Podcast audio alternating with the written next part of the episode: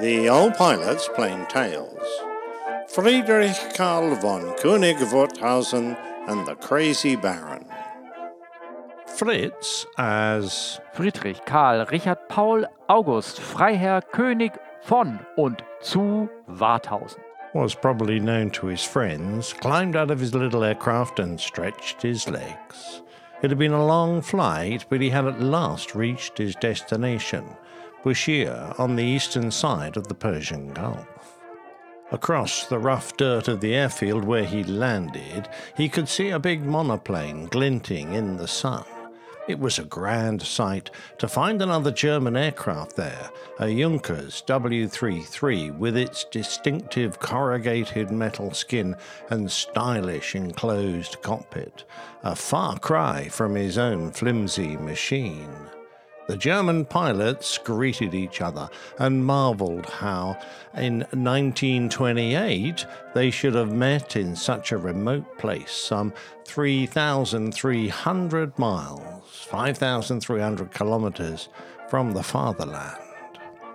It's doubtful that the Junkers pilot knew much about the young 22 year old airman with his flimsy little aircraft but the gaunt and weathered Baron was well known to von König Warthausen. This was the Crazy Baron, as the Americans had dubbed him, more formally known as Ehrenfried Günther Freiherr von Hünefeld. Von Hunefeld's life hadn't been easy, but he'd certainly lived it to the full. He grew up in East Prussia, and his childhood had been marked by several serious illnesses, which left him blind in his left eye and nearsighted in his right, a condition which he corrected with a monocle. After studying philosophy and literature at Berlin University, he tried to join the German Air Service as a volunteer to fly and fight in the First World War, but he was rejected because of his poor health. That didn't stop him, however. He was accepted as a motorcyclist and he served at the front until he was badly wounded in both legs. After several operations, he was left with one leg shorter than the other and was unable to remain in military service. He became a diplomat and then served as a spokesman for the Norddeutsche Lloyd Shipping Company. Von Hunefeld never lost his interest in aviation, and he was inspired by a generation of groundbreaking pilots such as Alcock and Brown, who completed the first non-stop transatlantic flight, Byrd and Bennett, who had flown over the North Pole, and Charles Lindbergh, who had crossed the Atlantic solo. The mighty first flights were fast being conquered, so Hunefeld set his sights on one of the few remaining – Crossing the Atlantic west to east had been the chosen direction because of the prevailing winds that would aid flights in that way. As yet, nobody had succeeded in flying a crossing against the wind from east to west, even though it had been nearly a decade since the first successful crossing in the favoured direction. In 1927, Hunefeld bought two Junkers W-33s from the Junkers Company in Dessau and named them after Norddeutsche Lloyd's two flagships, the SS Bremen and the SS Europa. His ambitious flight was being supported by two key personnel. Hermann Kohl, a World War I pilot and now head of the night flying department of Deutsche Lufthansa, and Hugo Junkers himself, the chief designer and owner of Junkers Aircraft Works. The W 33 was a fine aircraft for the time. Made from duraluminium, it was a low winged cantilever monoplane, something of a departure from the contemporary biplanes being produced in the UK and the US. Early ones had an open cockpit, but Hunefeld's featured a comfortable enclosed space for the pilots powered by a single Junkers L5 six cylinder water cooled inline piston engine producing 306 horsepower. It could cruise along at over 90 miles an hour, and modified versions would set many records, such as an endurance flight of over 52 hours and a height record of nearly 42,000 feet. With the renowned aviator Hermann Kohl, the Baron set off for Baldonnel in Ireland in 1928. There they met James Fitzmaurice of the Irish Air Corps, who was to become their third crew member, and whose aid would be invaluable. Although aviation met forecasting was in its infancy, it had grown considerably in the nine years since Alcock and Brown made their first flight the British Met Office now received twice daily observations from 75 North American stations, plus a dozen or so from ships making the Atlantic crossing. They were able to provide the pilots with winds at the surface and 2,000 feet, general weather, low cloud details, visibility, and sea state. Having arrived in Ireland in March, the Bremen barely turned a wheel for a couple of weeks, while storms and heavy rain beat down on its metal wings, and even when the rain eased, the sodden airfield took a while to dry out. The weather on the other side was being fairly dramatic as well. Whilst New York was suffering a minor heat wave of 27 degrees centigrade, which is 80 Fahrenheit, there were heavy snowstorms over the central states. Fitzmaurice was keeping in close touch with a Captain Entwistle, a Met officer at the Air Ministry, and eventually it was decided that conditions were suitable for the attempted flight. The fuel tanks were topped off and the wings coated in paraffin wax in an attempt to stop ice forming on them. A 6 p.m. start was delayed so that they could receive a final evening forecast from London. It showed a mid Atlantic wind of 10 miles an hour from the surface to 5,000 feet in a south and east direction, but the further west he went, the wind shifted to west and west northwest, 30 to 35 miles an hour at 2,000 feet. Von Hunefeld and his crew discussed their options. The shorter Great Circle route to St. John's in Newfoundland had better weather, but it was 300 miles north of the main shipping lines, which was the safer option should they come down in the ocean. However, that route was influenced by depression that would result in stronger headwinds and poor weather. After a final conference at midnight, the decision was made. They would take the northerly route. Fitzmaurice grabbed a few hours' sleep and awoke early to prepare the Bremen. At 5.31 in the morning, the sun rose, and with von Hunefeld and Kohl at the controls, they started up the big L5 engine and pointed the Bremen down the grass strip. The sky was clear and the wind calm as they took off. An hour and a half later, they were reported over Galway and then over the Slyne Head lighthouse at 500 feet. Pretty soon they encountered overcast skies and drizzle, so descended down to 50 feet over the waves. But clear of that and in freshening winds, they climbed up to 3,000. At the three hour mark and every three hours after that, they made a drift check they dropped a pair of smoke bombs at a timed interval and then turned back to take readings as they passed over them, checking the wind direction and their ground speed. At 27 degrees west, they made a position check and descended back to 50 feet to avoid the freshening winds. As darkness approached, they estimated that they had reached 42 west and were encountering increasingly strong headwinds. That wasn't their only problem, however, as their path was blocked by a towering wall of black cloud reaching up to at least 20,000 feet. Worried about ice, they descended to 50 feet, but the mountainous waves threatened to pluck them from the sky, so they climbed up to 6,000 feet. The Junkers was rocked and buffeted by the storm, and they flew on in pitch blackness for hour after hour. Relying completely on their primitive instruments, they were forced to fly on by torchlight when the cockpit lights failed. Ice was rapidly forming on the airframe, so they gingerly descended into warmer air, and then they thought they had an oil leak. Fitzmaurice clambered around the airframe but couldn't find the source of the oil loss. Fearing an engine failure, they turned to try and find land as soon as possible and continued on in a desperate struggle with the storm and the blackness. After enduring five or six hours of this torment, they suddenly found themselves in clear air. Two more hours of westerly flight, and they spotted white patches below them, which they assumed were patches of fog. But after dropping a white signal flare, they discovered a snow covered hill. Uncertain of where they had arrived, when the sun came up, they discovered a large error in their compass of nearly 40 degrees.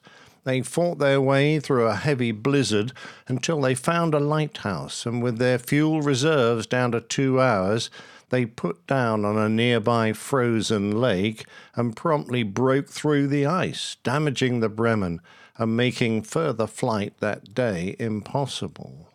The lighthouse keeper of Greenly Isle took them in, and for the first time in 36 hours, they were able to rest.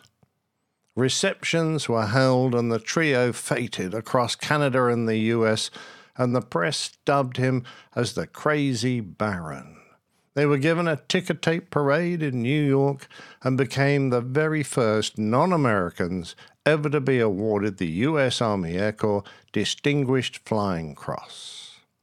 After returning to Germany, von Hunefeld nearly lost his life to appendicitis, but barely recovered. He made plans to fly his other Junkers, Europa, around the world. The Swedish pilot, Carl Gunnar Lindner, joined him, and their flight goes well, which is how, on September the 21st, 1928, on the distant Iranian airfield of Bushehr, they encountered the young aristocrat. Friedrich Karl Richard Paul August Freiherr König von und zu Warthausen. The eldest son of Friedrich Karl Wilhelm Freiherr König von und zu Warthausen, like his idol von Hunefeld, Fritz grew up in the family castle, Schloss Warthausen, with all the privileges of an aristocrat great wealth, fine schooling, and the freedom to pursue his dreams. He studied law and economics at universities in Munich, Königsberg, Berlin, and England whilst enjoying his hobbies, one of which was flying. His parents bought him his own aircraft, a Klemm L 20B, which I should point out was no big Junkers capable of transcontinental flight.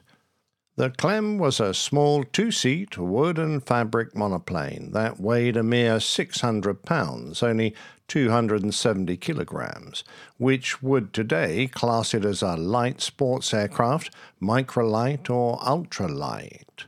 It landed at 20 miles an hour, and despite only having an air cooled Daimler Benz flat twin producing barely 20 horsepower, it cruised at a reasonable 65 miles an hour. Fritz was a natural pilot, though, and it only took him 12 hours of instruction to qualify for his license. The year all this was going on, President Hindenburg of Germany donated a cup to recognize the achievements in powered flight, imaginatively called the Hindenburg Cup. When young Fritz heard about it, he was determined to become the first recipient and the first to win the 10,000 mark prize money that went along with it. By the time he set off, he'd only acquired five hours of flight in his little aircraft, which he had named Kamerad, which translates to comrade or companion in English.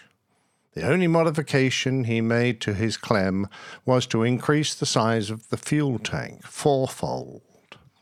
He decided that a 1,000 mile flight from Berlin to Moscow would put him in the running for the Cup.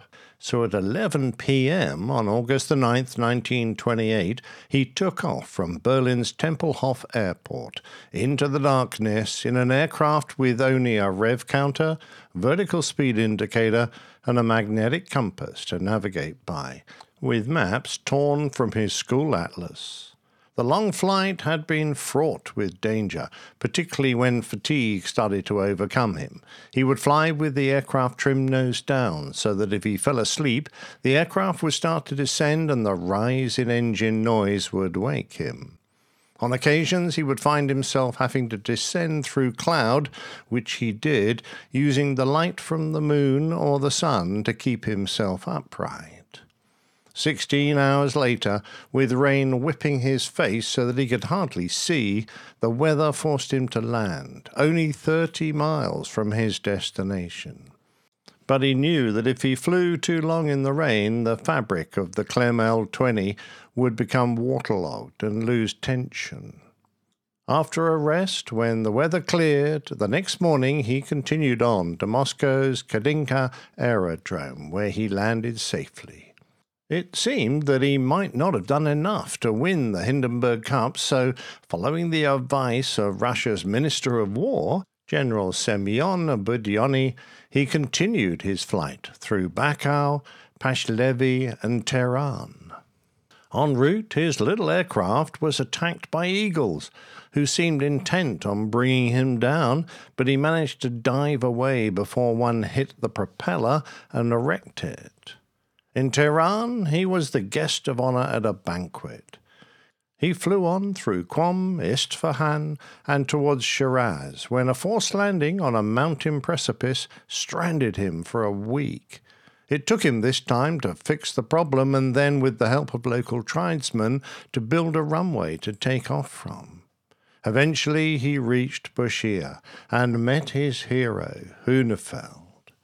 Here he is informed that he has indeed won the Hindenburg Cup.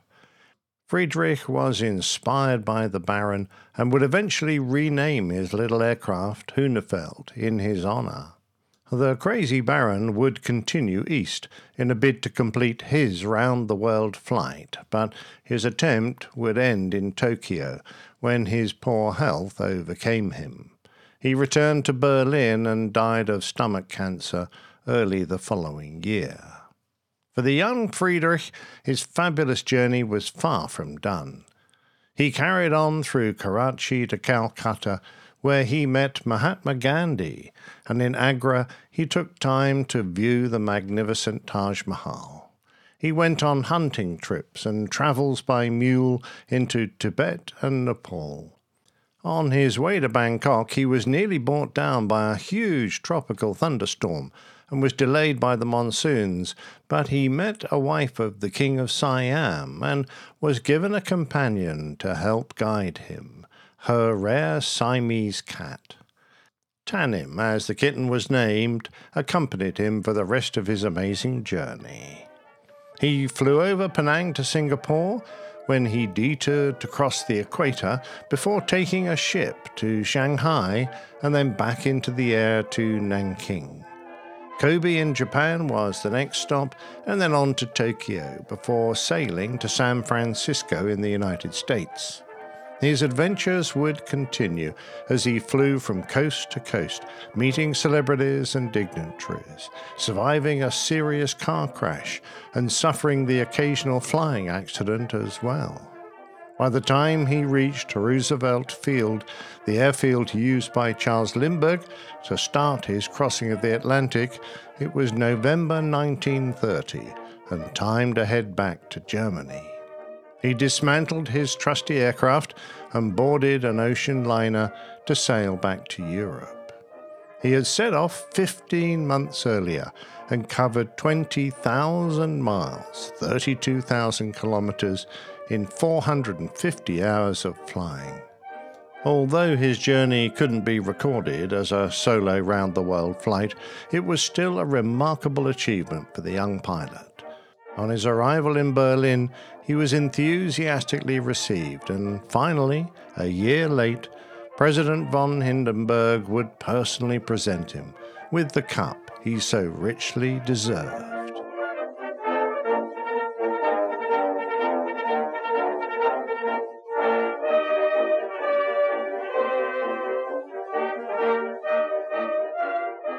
Plain Tales is a featured segment of the Airline Pilot Guy show. You can find out all about it at Airline Pilot Guy plaintalesradio.com.